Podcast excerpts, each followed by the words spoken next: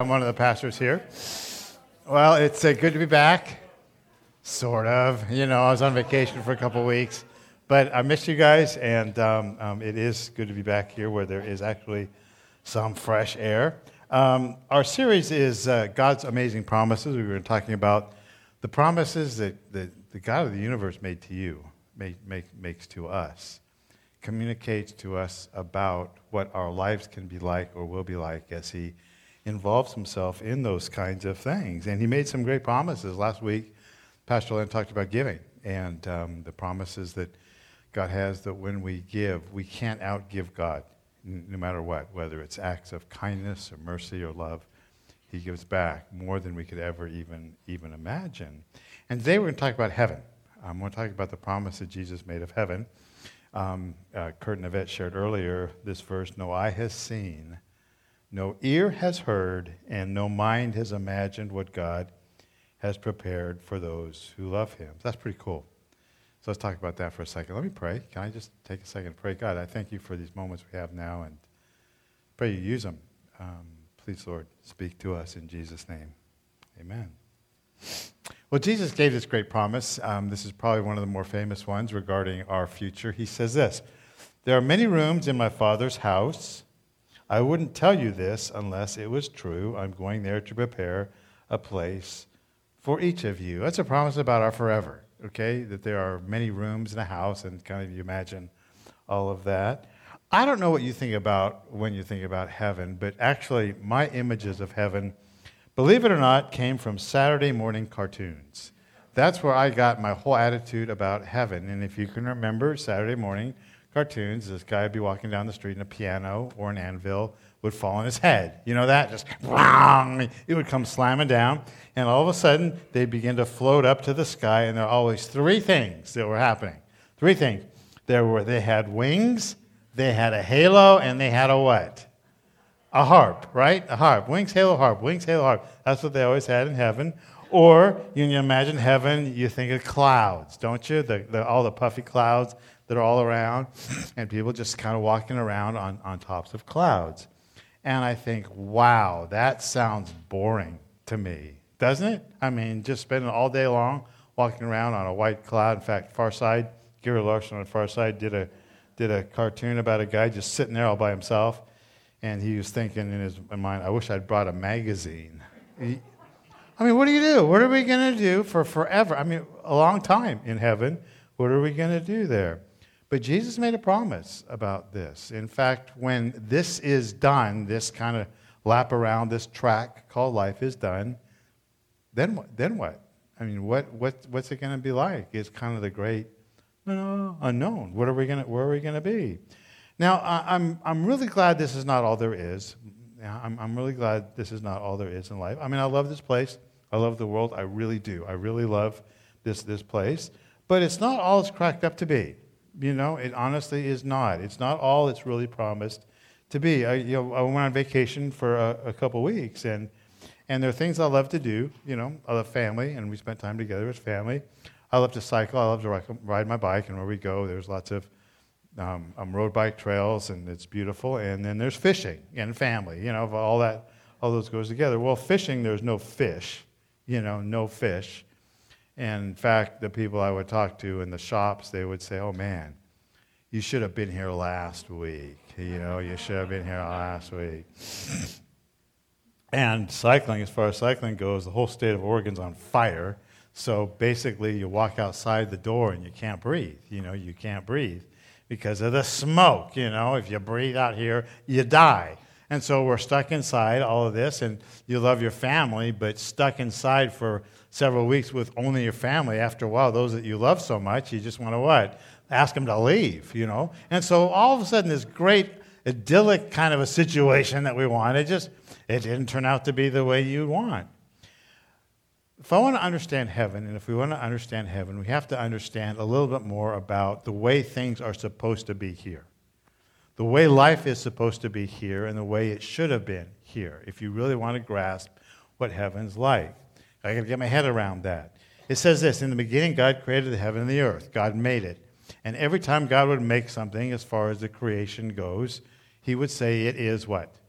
It's good. It's good. It's, it's really good.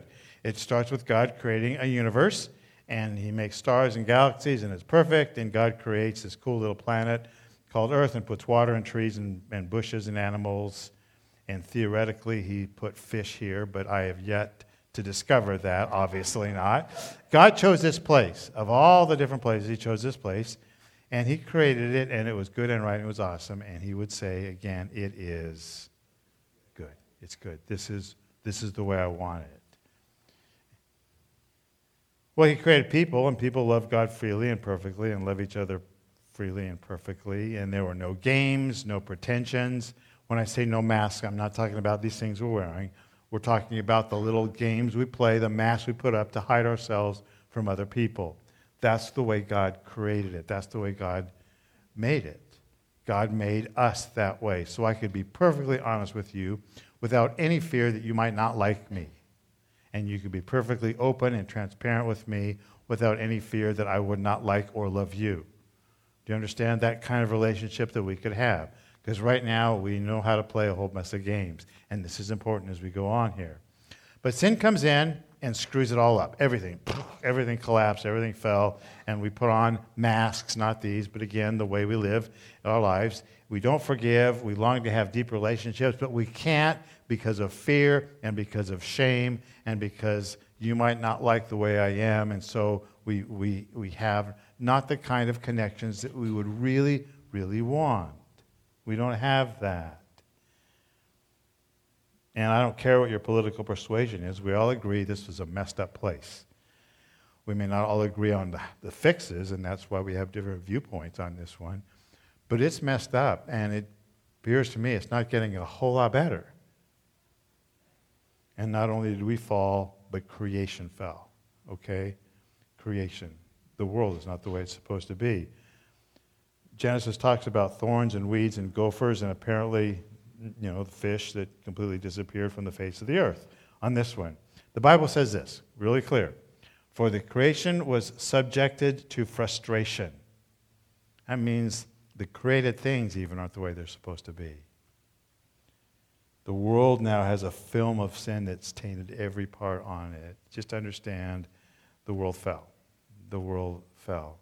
Meaning that beautiful tree that you're looking at could have been better that river could have been better. Those mountains, as awesome as they are, could have been better. I don't know how, but they could have been better because all creation is subject to frustration and futility.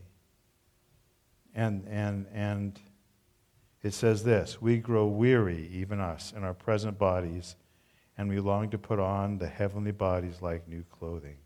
Even us, we're, we're just broken physically. Physically, we're not what we should be.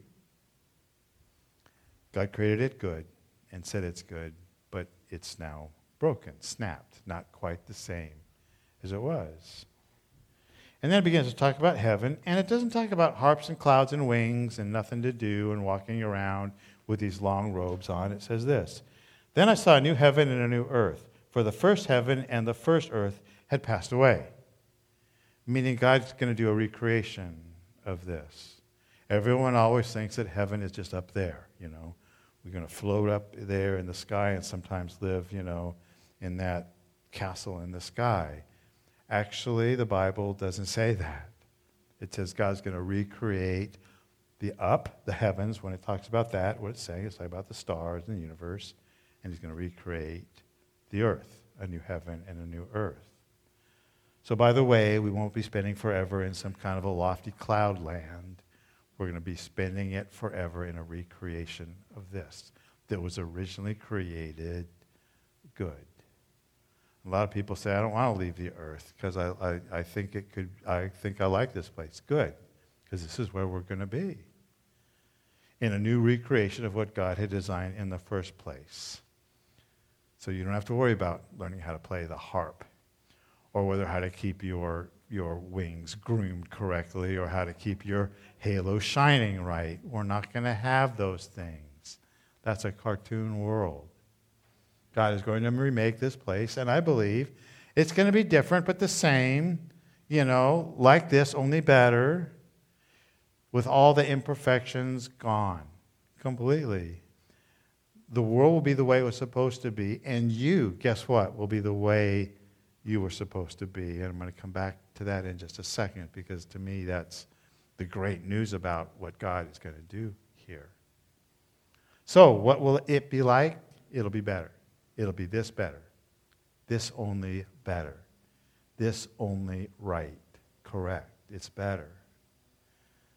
And I would love to know the details, wouldn't you? Wouldn't you just love to know the details? You know, is there going to be fishing there? Is there going to be backpacking there? Can I work on my car? Can I do my woodworking, ESPN, skateboarding? Chocolate? Will there be coffee there? Can I still read and study and all this kind of stuff? Will there be animals there? You know, dogs, yes, cats. We don't know. And it's, it's interesting to me that the Bible is somewhat scarce in its description of the actual parts of it.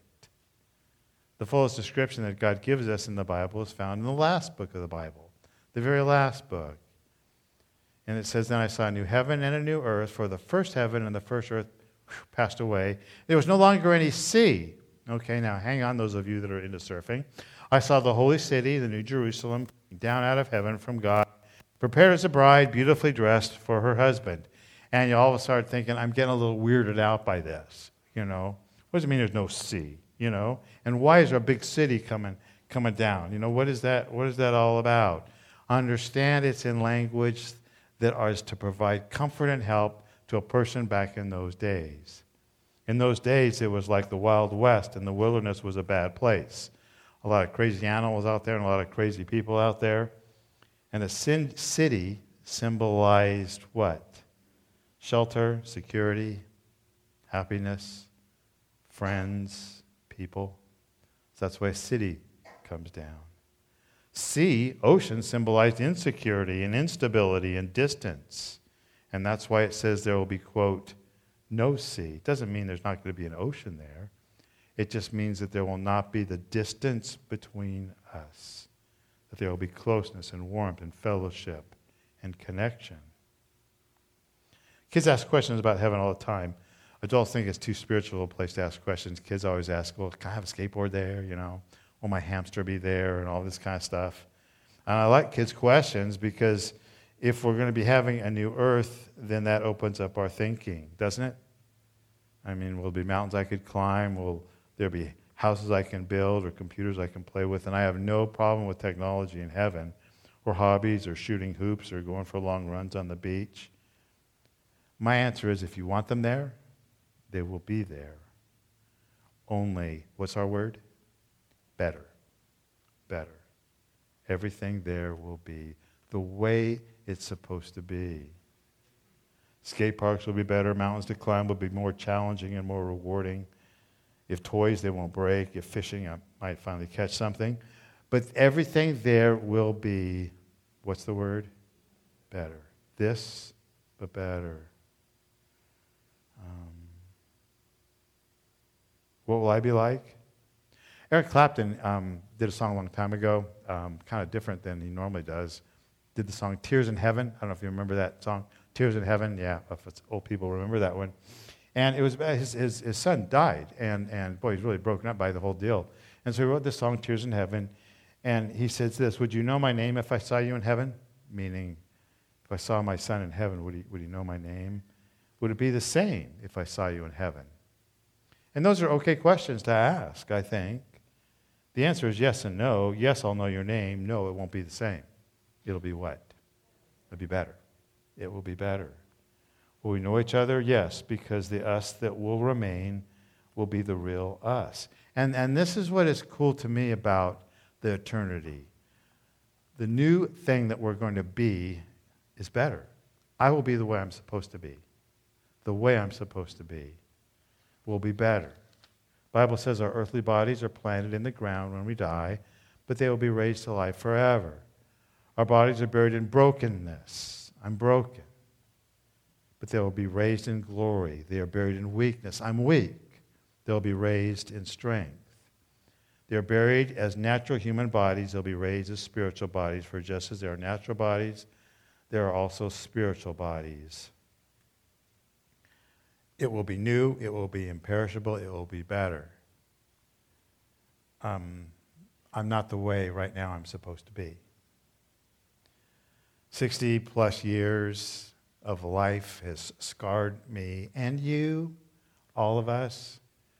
And I have learned to play games and put on masks and do little pretentious things. And I have my defenses and my oddities and my weirdnesses and those buttons somehow that if you push them right, I react and respond in not such a good way. And I try and I try and overcome those things, but it doesn't always work so well.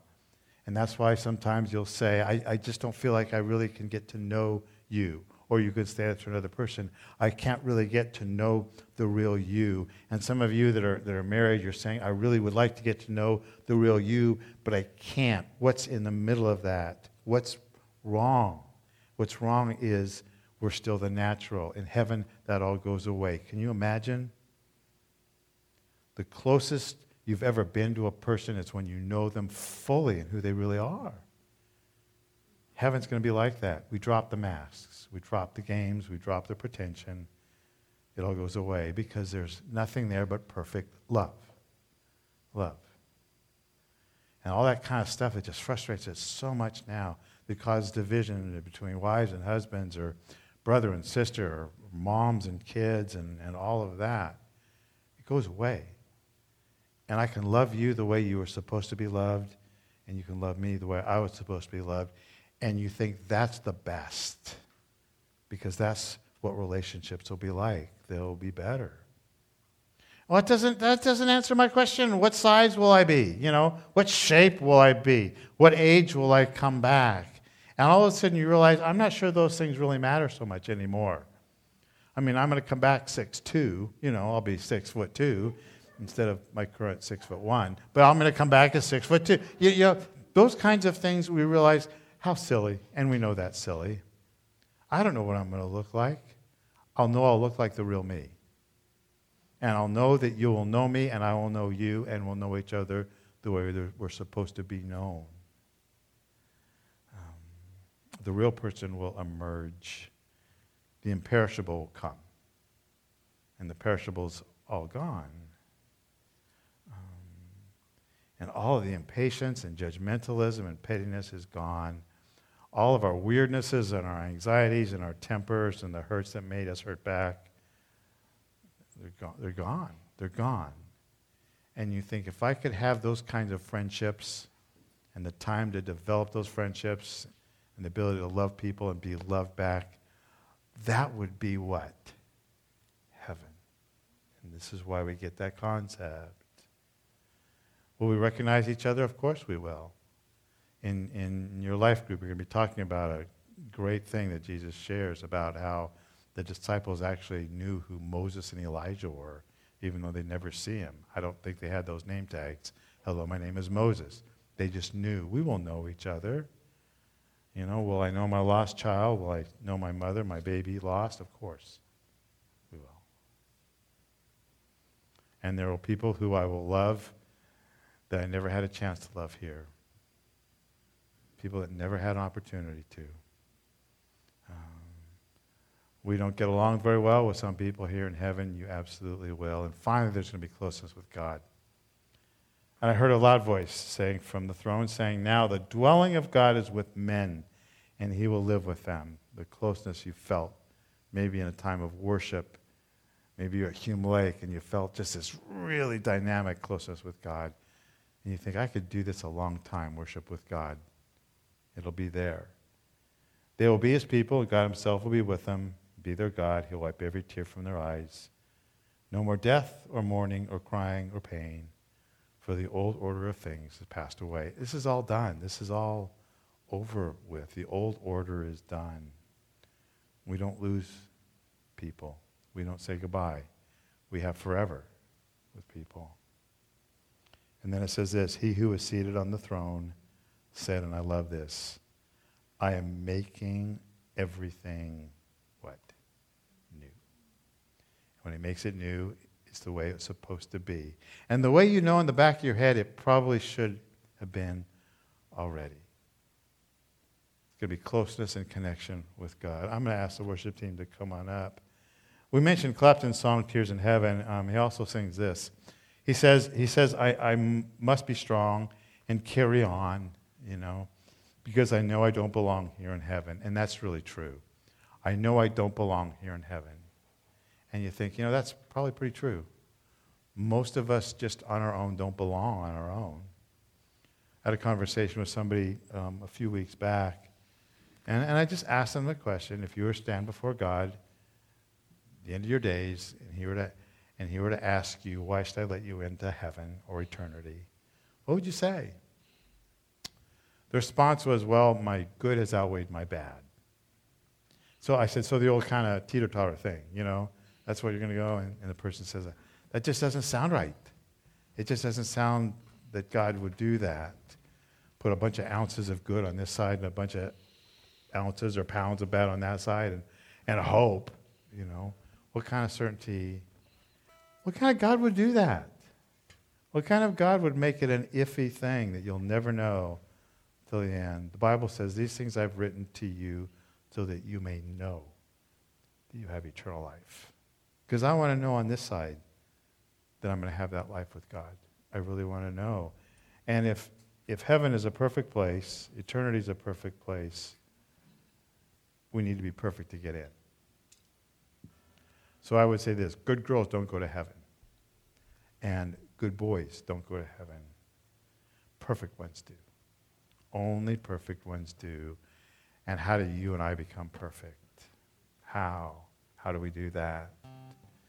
Because if I can only get in perfect, I need somebody to take all that crud that's in my life. And this is the amazing story of God and the amazing story of Jesus. And this is what sets this faith apart from others is that God loved you enough to do something about your wrongs and not say, Good luck, sucker. Hope you make it. Hope you balance this thing out. God says, You can't. I won't let you. I'll take it upon myself. So that's why Jesus entered into time and space and took your sin, all the bad, on himself. All of it was punished. And God the Father punished God the Son on the cross. That's why it's a big deal here. And all of a sudden now, God looks at you as being what? Perfect. Perfect. And that's the way it works. But you have to give Jesus the bad. You have to say, I can't do it myself. I need you. And this is where this whole faith comes together and the whole Bible comes together. Once you trust Jesus to take your wrongs and be punished, you're now perfect. Not good, perfect. Perfect. And perfect people go to heaven. And maybe, maybe today, maybe this morning, um, you feel a little closer to God. And huh, I know all of us, because we're a day older, are a little closer to this thing called eternity. But if you've never made a response to Jesus, that is the power to make you perfect. And I don't want anybody to not know that they have that perfection waiting because I want to get to know you in heaven the way, way you're supposed to be known. And I want you to know me the way I'm supposed to be known so that we can have perfect love there. And a second, we're going to pray. And for some of you, maybe it's a prayer of anticipation. Maybe it's a prayer of joy, thanking God that you know for sure your eternity is set. Maybe for some of you, it's inviting God to come into your soul, into your heart through Jesus Christ, and asking for those imperfections to be removed from you. Would you pray with me, please?